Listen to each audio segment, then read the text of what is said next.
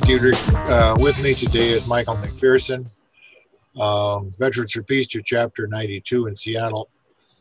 this is the Veterans for Peace radio hour on KODX 96.9.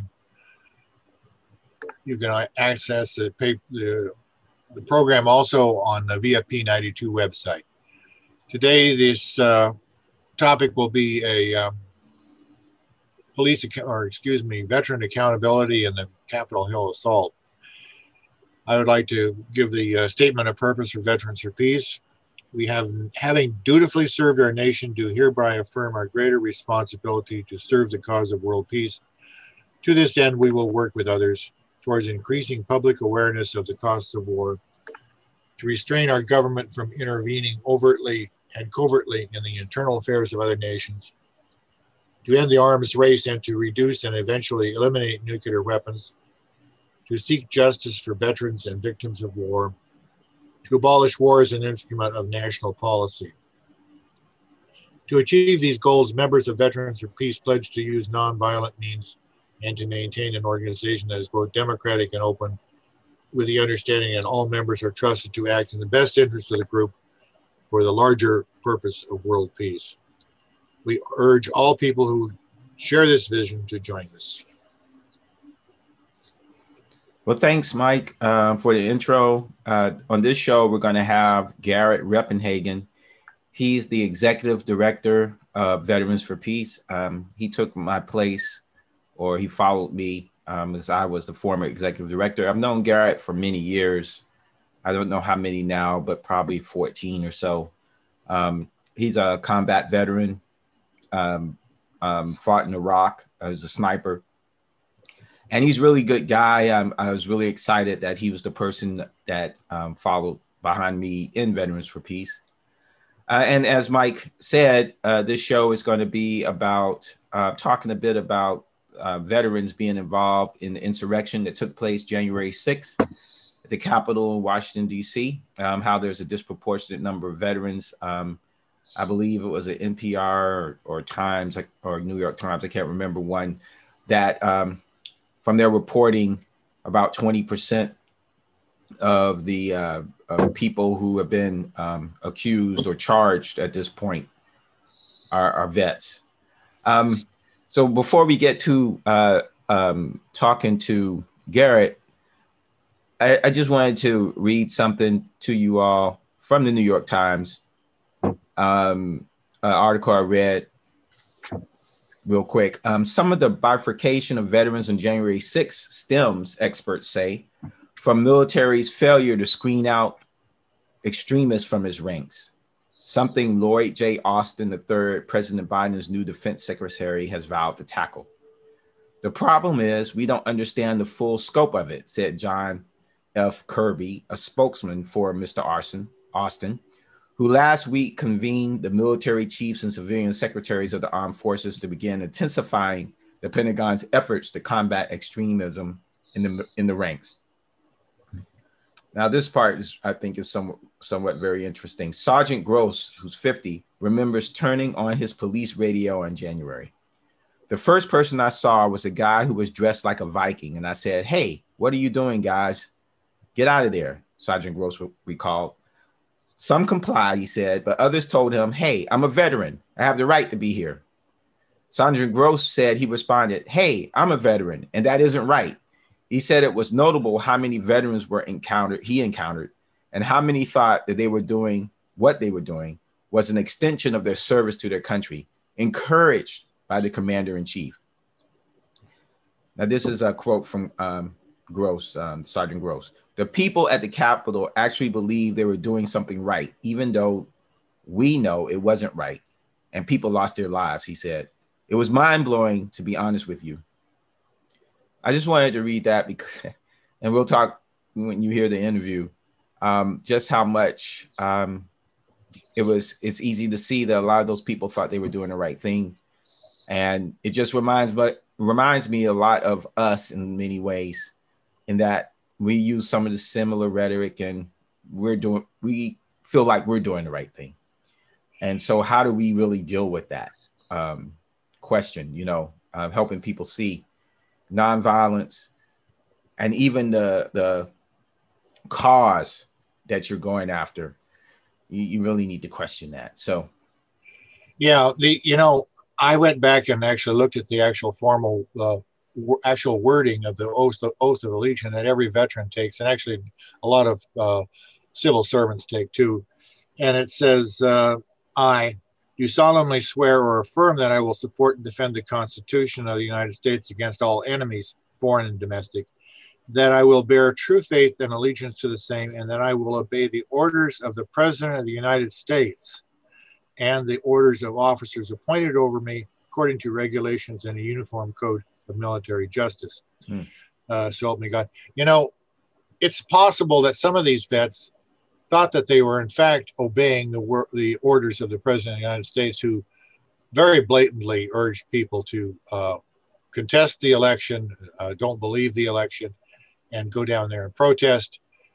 Um, giving them carte blanche actually to do some of them anyway to do what they did in that assault the Capitol. So yeah, uh, the actual oath of allegiance is actually in this case open to a little bit more broader interpretation, as in obeying the president's uh, the, uh, the directions of the United States government, the United States president. So right, right, uh, and they and I know I I heard a number of people when they talked to people who participated that said they were invited by the president yeah. And and they um, had the right to be there because he asked them to be there. Yeah. Um, so we turn everywhere we turn, um, we see that um, former President Trump has great responsibility in in what happened, and I feel, you know, I'm not gonna. I don't feel sorry for those veterans um, um, who participated in the insurrection on January 6th.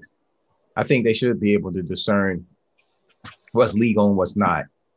Um, but I do sympathize sympathize with them a little bit, um, being led, misled, uh, because I know to some degree we've been misled about why we served.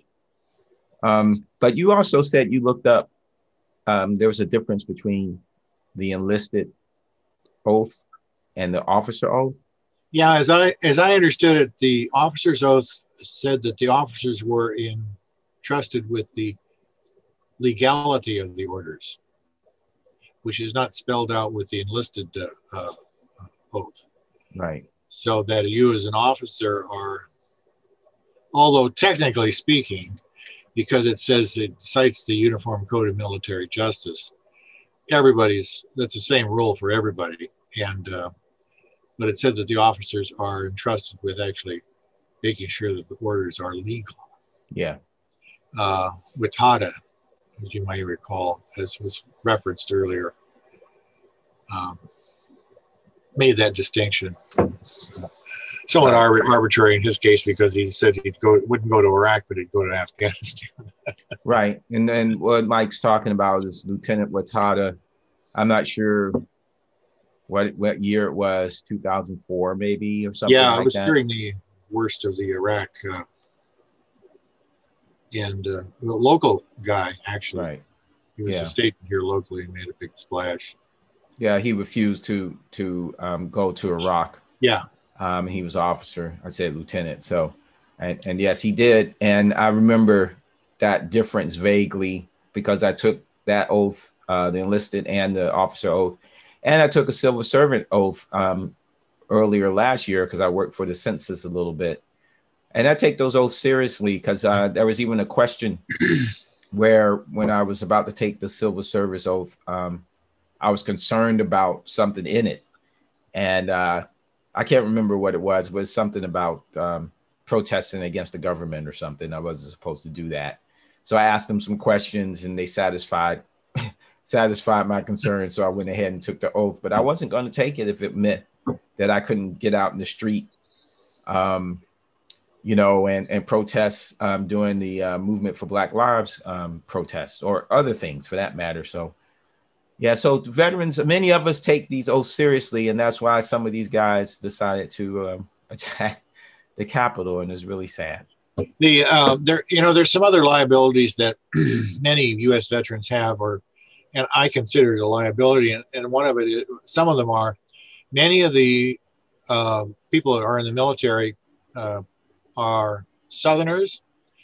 They're from the southern states, southern, um, a very much more conservative uh, part of the United States than the rest of the country, much more religious, and in a fundamental sense, uh, Baptists and also evangelicals.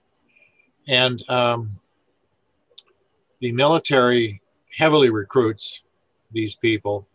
Most of these people actually are law-abiding citizens, but that's another liability that, especially young people coming from a background that's much more conservative than the rest of the country, might seem that, that they are doing uh, to not to not to make fun of the phrase, but doing God's work. You know.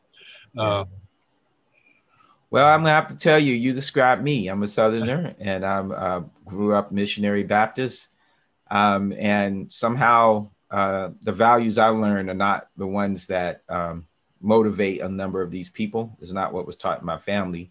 Right. Um, and I also have to say that when it comes to uh, conservatism, you know, I've lived in many parts of the country, and at least when it comes to racism, it's not that different everywhere that I've lived.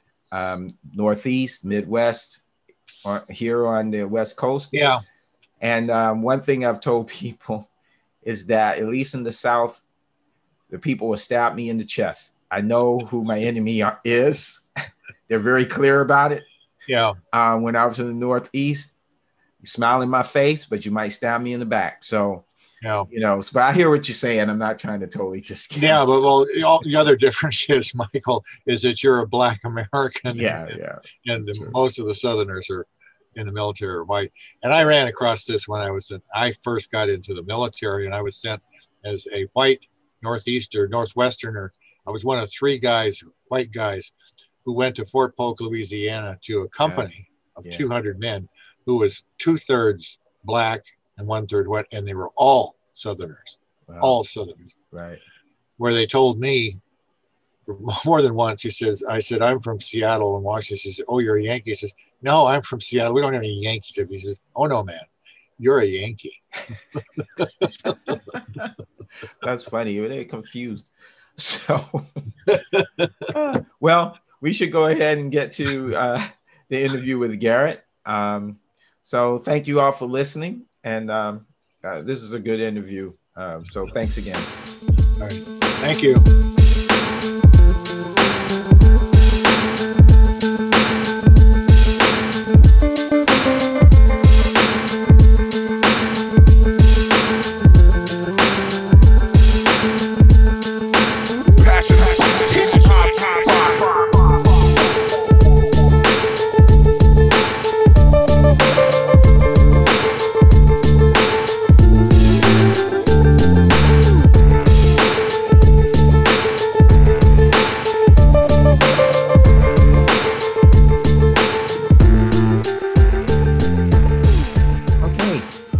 Right, everybody. Thank you, uh, Garrett Reppenhagen, for uh, joining us today uh, on the VFP Chapter 92 radio show.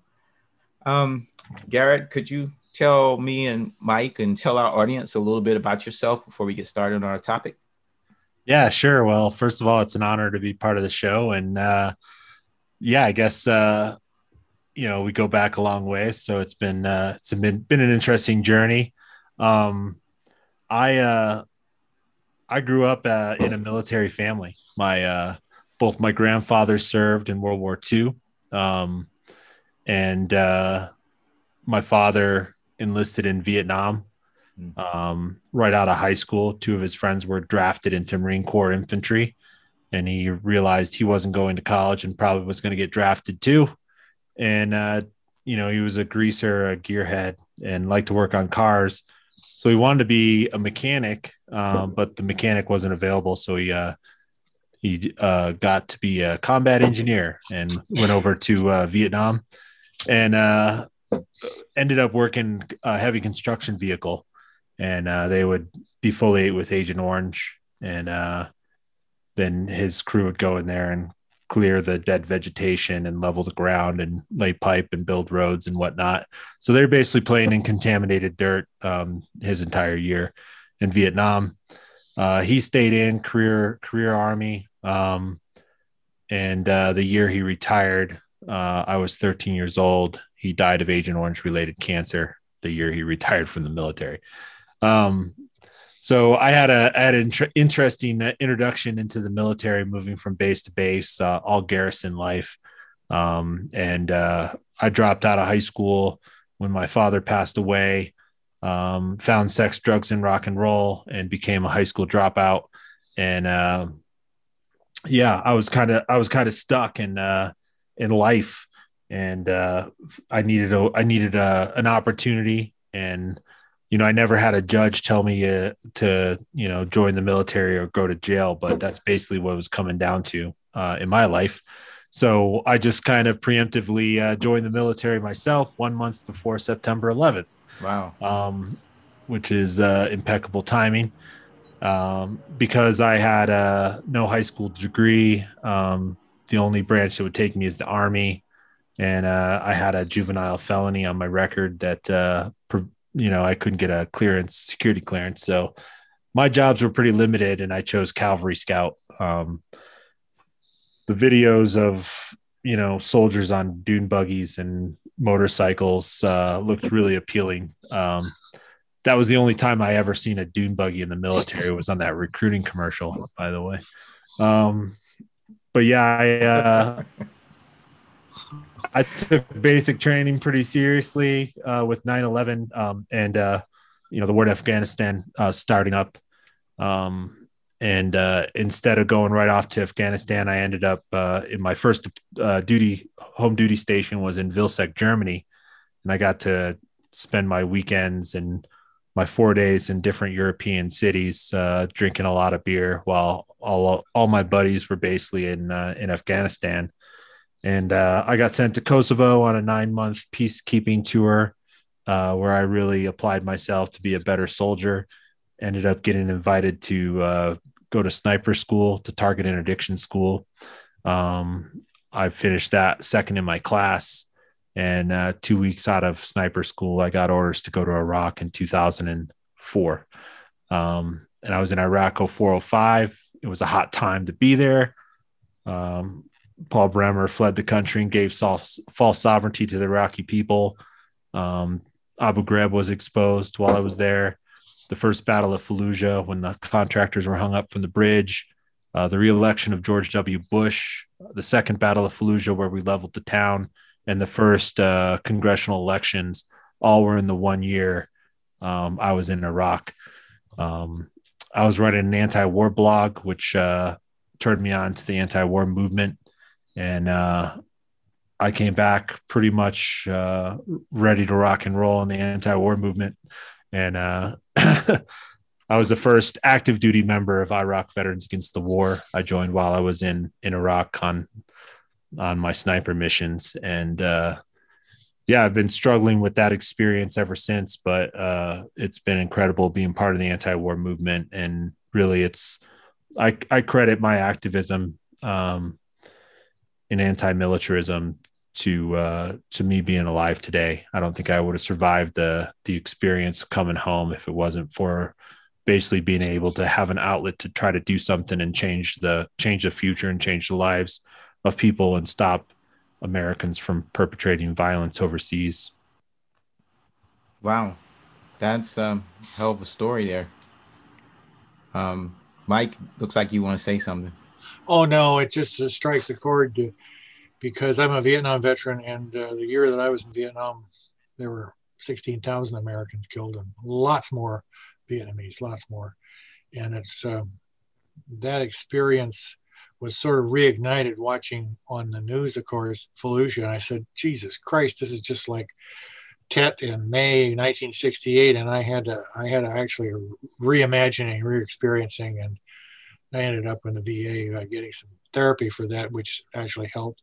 It's also I uh, really relate to what you remark about says the anti-war movement in particular for me the uh, veterans anti-war movement as being an outlet uh, and really a savior it still it still remains that way i'm 76 years old and it, some of that stuff doesn't go away but this comradeship of uh, anti-war veterans is, is really an important part of my life and and is really well, almost, i would say a lifesaver. Hmm. Back up. Okay. So um, before we go further, I thought I'd share some comments from a person that Garrett knows. I think he's one of the reasons that, not the reason, he's in Veterans for Peace. I mean, Garrett, if you could tell us a little bit about your relationship to Cline, um, David Cline. Um, yeah, I mean, he was definitely David Cline was definitely one of the first uh, VFP um, members that I I met and got you know got along well with. Um, seems like in the early days when IVAW was was gathering um, in Philadelphia or really almost anywhere, you know, David David was there talking to us uh, as a as a combat veteran. Um, it was easy to relate to Dave. Um, and of course we all had alcohol problems so he was very willing to stay up late in the in the bars and talk to the young vets all the time. But um you know there's with my father that had passed away when i was so young um you know he actually you know had some of the traits that my father did as a vietnam vet you know and uh, i saw some of that in him and even some of the problems. Yeah. um that i accepted and some of them were even endearing to me at the time but um, David, he was always a leader to me. He he was always, um, you know, he had a very clear vision of what he thought, you know, things could be like, and uh, really fought for them. Um, and uh, yeah, I, I I usually agreed with him. Um, not yeah. always, but right. you know, a lot of yeah. times I did. And uh, I thought, yeah, he was just uh, he was just kind of a no bullshit person and uh you know i i don't know. I don't i don't believe that he ever ever lied to me knowingly um once. Yeah. um so yeah it was it was pretty respectable person so i'm interested in hearing what he had to say. Yeah so david just for people um, was um, uh, president of veterans for peace um, when the united states invaded afghanistan and invaded iraq he was a uh, Vietnam combat veteran. Um, and he's the first Veterans for Peace member I met. So he's definitely the reason I decided to join VFP and really this reason I stay in it now because of his memory. Um, so, but the reason I wanted to play this is because he said something that I, I believe is relevant to the topic that we're going that we're going to talk about with the veterans and a little bit about the police joining the insurrection January 6th in the Capitol thought someone important was showing up.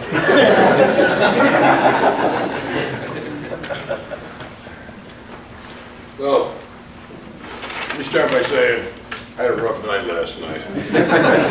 so uh, I'm going to do the best I can. You know, I came into the peace movement the hard way, through the combat zone, you know. Because when I was a young man, I was drafted into the Army in Central Vietnam. And I went over there wanting to believe our government's doing the right thing. And as soon as I got over they told us forget everything they told you over in the United States. Can't trust none of these people. They're not really people. They're goops. You know, this is uh, about staying alive. And I did the best I could to stay alive. I got wounded three times in the war. And came back. Uh, I got medevac out actually after only six months. You know, I, I figured when the Viet Cong seen me, they said, look at that big white boy, let's shoot him. You know, and um, when I came back, I felt I had a responsibility to start telling people the truth about what was happening, what our young men and women were being sent to do. And I wasn't even looking at it from the point of view of a political thing. I was looking at it from the point of view that my brother, my buddies from high school were going to be going in, and they were drafting back in them days. So that's a little bit different than today, but it was still what got me going to it. And um, over the years, I've been involved in the veterans movement for many, in many activities. I've worked with homeless veterans, I've worked with post-traumatic stress, I've worked with memorial efforts, I opposed the war in Central America, I opposed the war in the first Persian Gulf War, and now we're back into the same cycle again. So I'm coming here as a veteran of the Veterans Peace Movement. And one of the things I've learned is that in, in doing this is I've done, learned to study the history of our movements. And see, now veterans have always, after a war, had to come back in this country and fight for their rights. You know, this country has, and it may be true of every country, really. It may be true of every country, because when you go to war, you're not fighting for yourself, you're fighting for someone else, usually for rich people. And uh, when you come back, you're the leftover. You know, like we like to say about veterans, they're like a condom, you use it once and throw away. And um, so the history of this country, as an American, I've studied my country a little bit. And the history of this country, going back to the beginning, is one of veterans standing up for their rights. Shays' Rebellion was a veterans movement, you know. Uh, the Bonus March. The Bonus March was a, an effort by the people to get some, uh, some help after, uh, during the Depression.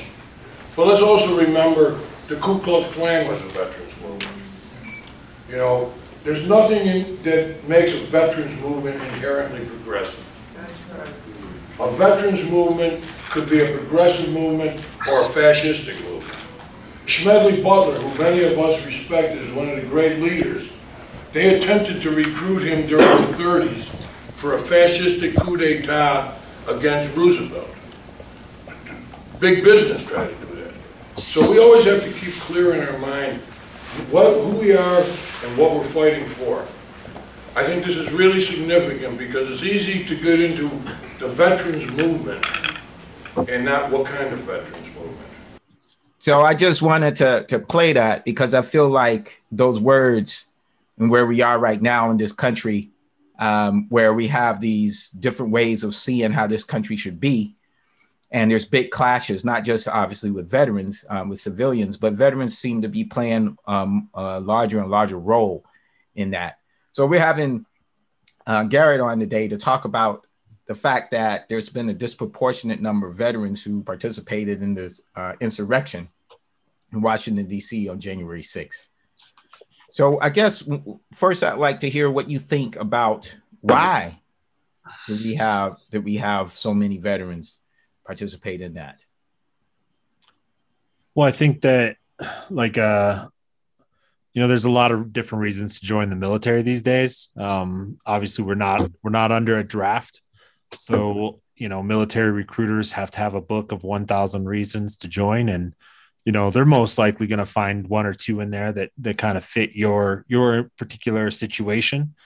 But I think a lot of people are joining for economic reasons. Um, and, you know, I think when, when you say that, I think a lot of people think of like, uh, you know, really marginalized communities that are being hit hard, you know, um, and uh, you know there's another facet of of the american reality where there's a massive kind of white disenfranchisement that's being felt.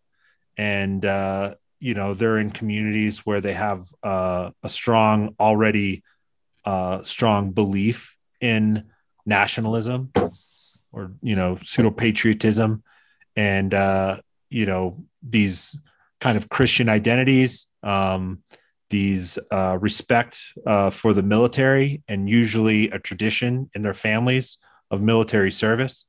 Um, and they're joining the military too.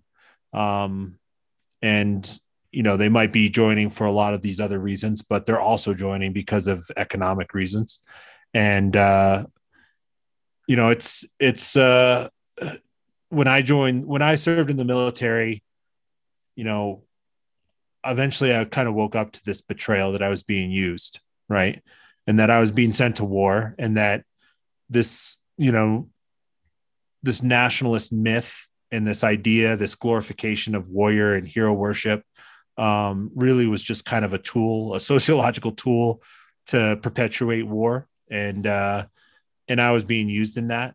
And, uh, you know, I was being used by our military industrial complex and by uh, the goals of individual uh, politicians and um, you know we all bought into this this massive lie this myth and uh, you know when you wake up when you start waking up to that um, there's a lot of anger the sense of betrayal.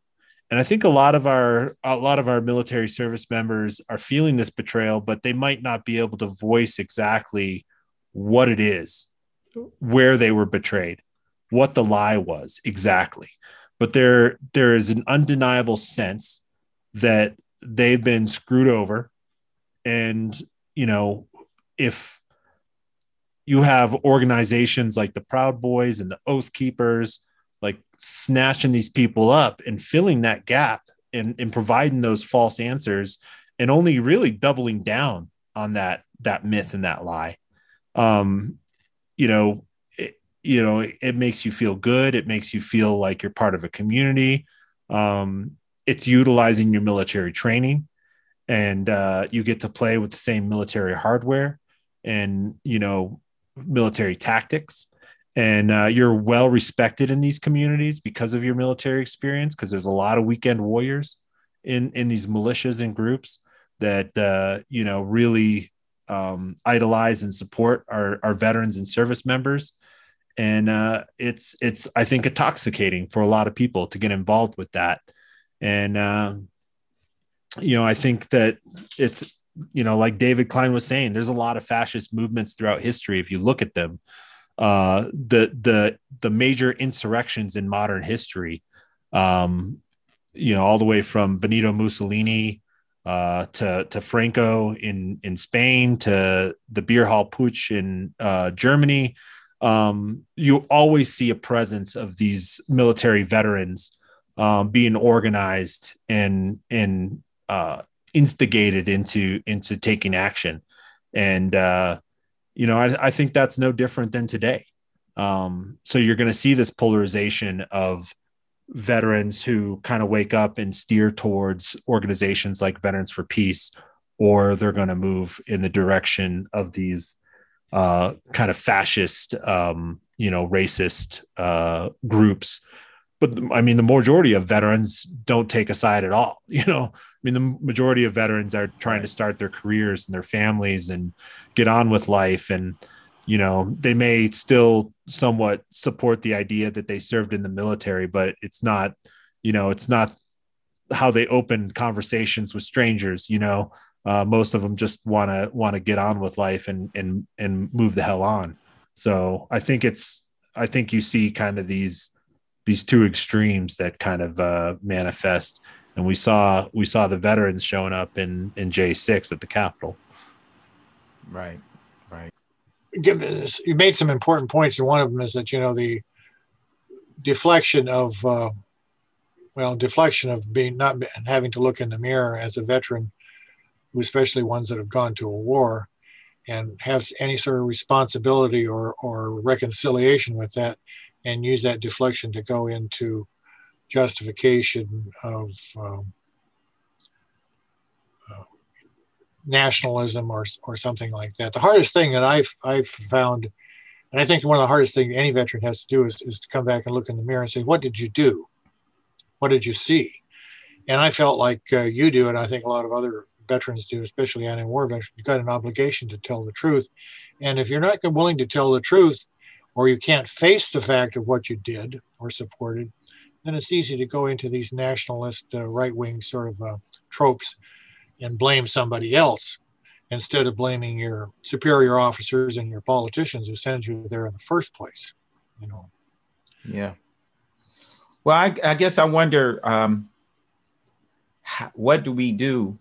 Well first of all let's let's let's understand that these veterans just like us i think feel like they're doing the right thing you know um, i've said before that if trump had won um, I could see myself and maybe you too, especially Garrett being executive director of Veterans for Peace.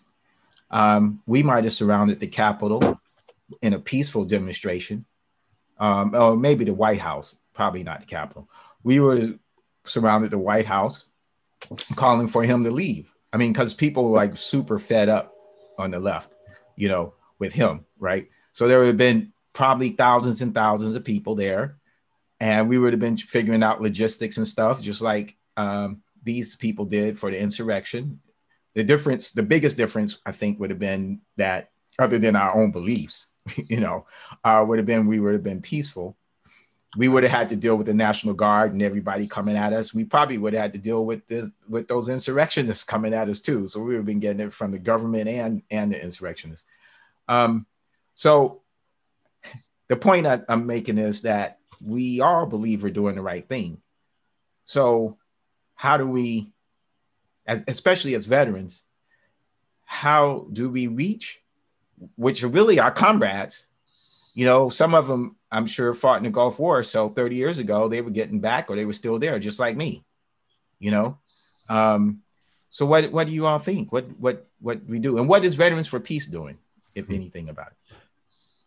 Yeah, it's those are great questions. I think the whole whole world is trying to you know figure out exactly what what, what do we do, right? Yeah. Um, you know, I think that I think that organizing and and mass movement and protest needs to continue. I think like the BLM movement needs to continue.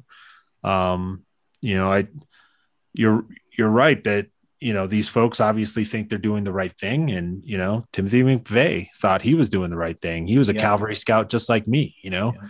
he came home, he was radicalized. He feel he felt like he was betrayed. You know, right. he right. went off to serve his country, and uh, he comes home to you know Ruby Hill and and and Waco and all this stuff, and he feels like yeah, well, there's you know there's there's a rise of this you know authoritarian uh, go- government inside the United States, and he needs to do something about it, right? Um, so I, I feel like you don't do those sorts of things if you don't think that you're you're righteous in your actions to do them, whether you're misguided or not. Right. Um, well, what do we do about it? Um, you know, we got to continue to organize. I think that, um, you know, I Veterans for Peace right now, we're, we're still kind of trying to figure out exactly what we're going to do. But I've been in some talks with some organizations that have mostly been involved in uh, gathering data. So I could try to work with that data and figure out a solution. Yeah. And uh, at this point, I've cross referenced areas within the United States that have had an uptick in politically or racially motivated violence and uh, have a large um, population of military veterans in those communities. Mm. And we have strong Veterans for Peace chapters and members ready to lead. But I think, you know, I don't want to be reactionary. Mm-hmm. Um, so, what I'd like to do is create some sort of upstream response um, to do community organizing and community education. Uh, a lot of it, I hope, can be centered around uh, high schools and, and schools where we could provide information from a military veteran perspective on you know why these things are wrong you know and and why those attitudes are misguided and uh you know hopefully that if we can make some some impacts in some test communities f- first you know and and the thing is it's not sexy you know it's not it's not the performative um activism that we see a lot of times. Uh you know it's it's it's going to take time to have slow you know and it's going to be slow results. And the people that we touch and impact each each day are going to have to grow and continue to you know learn and continue to be uh, awakened by other experiences and and other sources. But hopefully we could help spark that that path or continue it for certain people where you know we're looking at moving the next generation um, into a space where they're not so uh, susceptible to being recruited by these ideas.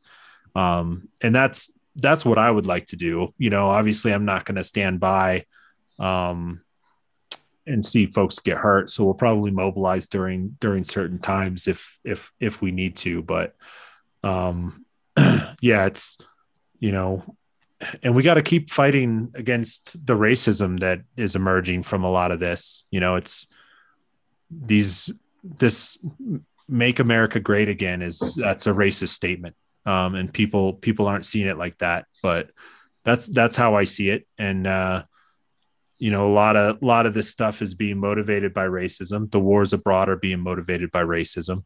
Um, our our inability to to solve our simple um, problems here at home uh, with adequate resources and safety nets for populations of people.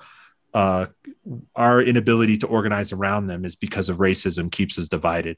And um, you know, I think if we continue to to support the movement for Black Lives and the racial justice uh, movement, I think that we can also solve all these other issues that people see uh, don't see how they're connected, but a lot of us see how interconnected they really are and really are the same issue.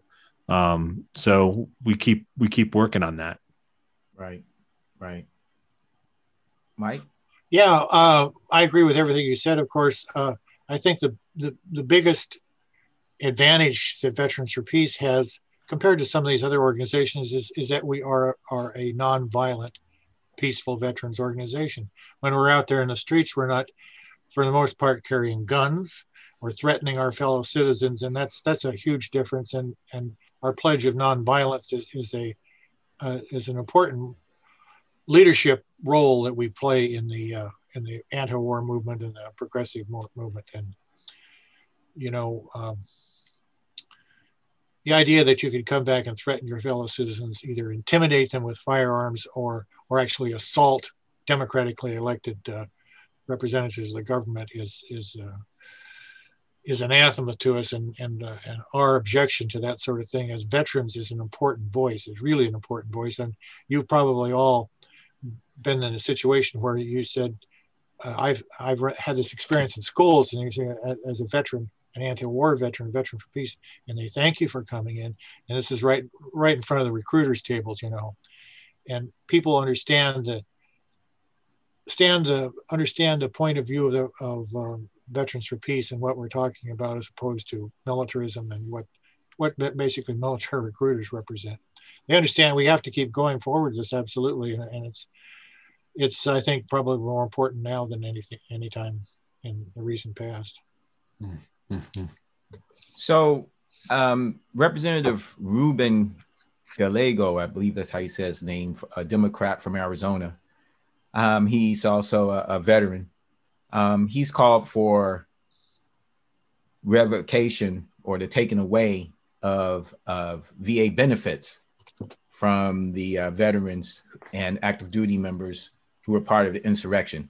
I just wanted to get your uh, you all's thoughts on on that. What do you what do you think? no, I, I mean all these all this reaction to this stuff oftentimes um, it's it's built up in the context that it's going to hurt these people that are on the opposite side of us so it's okay but usually these things turn around and bite us in the ass yeah. Uh, most of the laws against any sort of like uh, domestic terrorism that is aimed at the kkk or you know supremacist groups oftentimes are reused and and you know reskinned to hurt marginalized communities and uh, people who are already vulnerable um, so you know they they do this to to these folks who stormed uh, the Capitol during J6, and then during a peaceful protest, I lose my benefits. Um, you know, someday for you know trying to trying to stop war, right? Right. Um, so all all this stuff could be a, a pretty dark tool if if you know if you don't see the wider picture of of how they can be applied. Um, you know, do I think there should be repercussions to these people who stormed the Capitol? Sure, I do. Um, you know, probably not all of them. I bet you know many of them who you know went through the broken door after got broken down were just you know along for the party and you know might not had some some dark intent. But I I really am thankful that folks like Ilhan Omar and um, AOC was not in that building, did not get you know those people did not get their hands on them. Right. Um because i can only imagine like the the horrible things that could have could have happened. And um you know it's i i my imagination goes there. Perhaps that's that's not what would have happened but that's that's i mean when you get that riot mob mentality um it seems like anything is possible yeah i totally agree mike yeah uh well, for for starters, I think anybody who puts on a uniform and or whether they pick up a gun or not, you're entitled to those veterans benefits, and you, you shouldn't be, be take, taken away, even if they turn out to be right wing nuts. Uh, you know, you you you. The deal is with you, and you join the military, you get some benefits out of that, including health health care, and that's not something you should be taken taken away from you. You know, but these these are some of these people are the ones that were violent they can prove they were violent. Cons- charging conspiracy against some of these people is going to be very difficult, but there's trespass and and uh, probably is a cons- conspiracy. And I agree with you. some of these people were willing to do bodily harm to these uh, uh, people that they didn't didn't agree with. I mean, they they only by just a hair managed to squeak away with the with the bags with the actually the election tallies before they got their hands on them. Right. Not that that would have really changed everything in the long one, but it would have severely fucked it up. Yeah. So Yeah, I want to go back to something you were you were saying, Mike, about losing the benefits. Um, you know, really, really, these individuals were put in the situation where they have these beliefs that they're doing the right thing by storming the Capitol and trying to trying to start an insurrection. They have that because of, you know, because of some some way, I'm sure, because of their military service, and the same nationalism that has prompted them to feel like a hero for joining the military. Um, this this like this really radical fervor that is is a national problem. You know, it's it's our Veterans Day, it's our Memorial Day, it's you know it's the you know jet fighters flying over Super Bowl games, and you know it's it's the recruiter commercials, it's the war movies. You know all this all this crap um, has built up this person to want to join the military, and then after the military, con- continue the radicalization that really has started ever since they were a child by by the institutions and systems that we've built in this country. And and then you're going to punish them by taking away their benefits after they served in the military.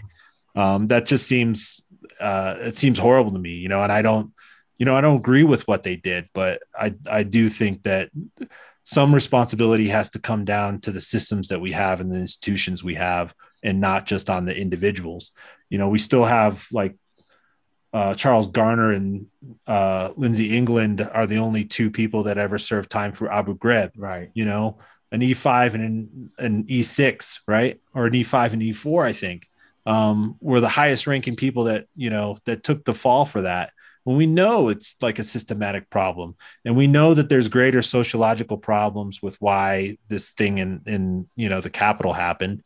Um, but why we're not going to take responsibility as a society, we're just going to blame these individuals who actually kicked down the door. Yeah. Yeah. Well, we don't have much time. I just want to um, comment a little bit, push back uh, just a little bit, um, because I know, like myself and, and you all too, we were propagandized in the same way, yet we didn't do that and we're not going to do that. Um, we were going to resist in a different way. So we can't just say, that the system created. I mean, of course, it created them, but there's some other piece to it, or and, and or you know, everybody that went through it would be more similar. I mean, because we're like totally opposite of them in many ways, right? Um, so, I, and I don't know exactly what that is. Um, it can't just be. Mm-hmm. Um, obviously, racism plays a huge part, but at the same time, you two are two white guys that were brought up in a racist society, and you're not agreeing with them, you know. So, so there's I'm, I'm not exactly sure. I need to think about it some more. I agree with you though that um, unless they are able to charge, because because I was reading an article about taking their benefits away, and there are some specific uh, laws about taking away benefits and like if you're found guilty of treason or something so maybe if they're found guilty of some very specific things but generally, I don't think any veteran, like you all said, no veterans benefits should be taken from them. Um, so I, I, I, totally don't think they should do that. Um, but I, I, I do want to kind of distinguish between, you know, some people, the nationalism and stuff. There's two sides to that. The nationalism is like a two-edged sword. For some people, like myself, I have some nationalistic uh, ways about myself, and I try to look at the the good things about America. Or as I've said, we have two tendencies. We have a tendency of oppression and we have a tendency of freedom. You know, um, we have a tendency to expand freedom and we have a tendency to clamp down on more oppression. We have both of them. They right from the beginning. Um, so I feel like I'm in the camp of trying to expand freedom. You know, so I'll wave the flag, flag saying, yeah, I'm not going to let you have this because I think this flag can stand for freedom. You know, I'm not mad at the people who don't like the flag because I understand you as as a African American. I mean, slavery in this country and the flag flew over that longer than the Confederate flag flew over slavery. So it'd be foolish of me to try to just whitewash the American flag, right? But I just wanted to say there's this dichotomy. And I think in order for us to be effective, we have to acknowledge that dichotomy, um, or we'll just be talking to ourselves. Um, and I think we have to use some of the language because they're using the language. So we have to use some of the language in order to pull them in, you know, in order to get to them. Because if we just use our rhetoric, that's exactly one of the things, you know, they're always talking about. I read a, um, after one of the articles, you know, how they have the comments line. There was all these people bashing liberals and, you know, it's just like crazy. What's wrong with you? Why, why? It's, it's almost like Republicans and liberals are Martians and Venus people from Venus. I mean, you know, Republicans and Democrats, you know, and it's that's crazy. So I just wanted to, you know, just give a little bit of a slightly different perspective on on that. Uh, you know, just uh, getting back to some of the things you mentioned about being the, the issue being hyped and and uh, 20 or 30 years ago, all veterans were not considered warriors or heroes. They are mm-hmm. now those those terms are so routinely used as to be nauseating. I mean, you know, I was a draftee, I enlisted enlisted, but I never thought of myself as a warrior. That's kind of a recent thing. What the hell does a warrior mean? And then a hero. You know, you're a hero. So I don't think that most veterans actually think that of themselves either. Matter right. of fact. But that's the sort of the hype, uh, political hype, and uh, uh, I, I often wonder, says, you know, these people who are actually doing this assaulting on the Capitol and others, I wonder how many of those people were actually in a war and actually, or saw war or combat veterans that are willing to do this sort of thing again. I don't question. think very many, don't very, think very many people who had any experience with a war would be willing to do that. Right. Uh, I, I don't have any statistics about that sort of thing, but that's my feeling. Yeah. I think the warrior and the hero thing is an offshoot from the Vietnam War and this overcompensation for how Vietnam, the, the, the myth of how Vietnam veterans were treated. And certainly because um, there was not like a big parade or anything of victory for them. Yeah, like uh, like a, like like a parade would make things all better. I know, but you know, it gets back to the what you what we talked a little bit about the propaganda propagandizing us people to want to join. And and when we got back from the Gulf War, so this Fourth of July, actually, I was in D.C. and there was a big parade, and part of the reason for that parade was, at least that's what we were told, is because um, there wasn't a parade for the Vietnam veterans, so they had a big Gulf War welcome home, we won the war, you know, well, type of celebration, July 4th, 1990 one, I guess. Lucky point. you. Yeah. I was visiting my mom. I, I, they yep. didn't send me there. So, well, Garrett, before we wrap it up, do you have any any uh any comments you want to share? No, I think this is uh this is a big discussion, and we need to keep having it in as many circles as we can. And you know, there's a dichotomy, but I think it's even more complex than that because yeah. you know there's there's there's two sides and then there's all the gray area in between you know and yeah. um we oftentimes you know i think this uh the liberal republican kind of um dichotomy that you mentioned is is polarizing mm-hmm. and it it is making um it is moralizing violence more ev- more and more every day right because you're on this other side um just because you're you're you label yourself or or the way you voted in fact even if you're not even like considered like a democrat right, right. or a republican the way you voted uh, justifies violence against you because you're not only are you wrong in in one individual issue you have to be uh you know morally bankrupt and and a bad person because you voted this way right and and since every issue now is partisan mm-hmm. um you know all it takes is is one thing for your your beliefs to be exposed to have you pigeonholed and stereotyped into this category that now you you know you know you can be victimized and you know with violence and and that violence is justified because of how you voted or how you believe in one issue. So you know, we got to dial that back. Yeah. Like just the moralization of violence has to be dialed back. And it's, it's, you know, and I think that takes a lot of conversation and hard conversation that doesn't happen in silos with, you know, all the Facebook friends that you have left because you uh, defriended everybody else. You know, that has to, has to be a community discussion um, you know, in in your neighborhoods with neighbors who don't see the same way as you do um, you know but when we we start helping each other out again despite those differences and realize we're all human and most of us want the same things um, you know we can get past that i think and and roll back this hatred that we have uh, for each other. Yeah. Thank you. Mike? Oh just closing? just a quick is, is that uh, we're current we're in a unique position because actually i've had and you guys have had i'm sure a conversation with veterans that you would consider right wing, mm-hmm. if not potentially violent. But because we're veterans, we can talk to them. You know, right. as long as it's. Uh, and I've had those conversations with people who were actually considered me to be a traitor, but you could still talk to them without, uh, you know, too much judgment, that sort of thing. Yeah. Uh, and right. explore the issues and actually explore the things that we have in common. Right. All right. Well, again, thank you, thank you, Garrett, and um, we'll be talking to you again and have you on the show. All right. Peace, friends. Thanks, Garrett. All right. Well, that's it for this month. Before we go, let me give credit where credit is due. The theme music is untouchable, and the transition music to the interview is Spanish Winter, both by The Passion Hi Fi. You can find his music at thepassionhifi.com. Thanks again to our guest, Garrett Reppenhagen, Executive Director of Veterans for Peace. We really appreciate him taking the time to come on the show. And of course, thanks to my co host, Mike Dietrich. Remember, the show airs and streams every fourth Wednesday of the month, 6 to 7 p.m. on KODX 96.9 FM Seattle. And you can find that at kodxseattle.org slash Seattle VFP. That's where you can find um, past episode. Thank you all out there for listening. Tune in next month, and until next month, power to the people, power to the peaceful.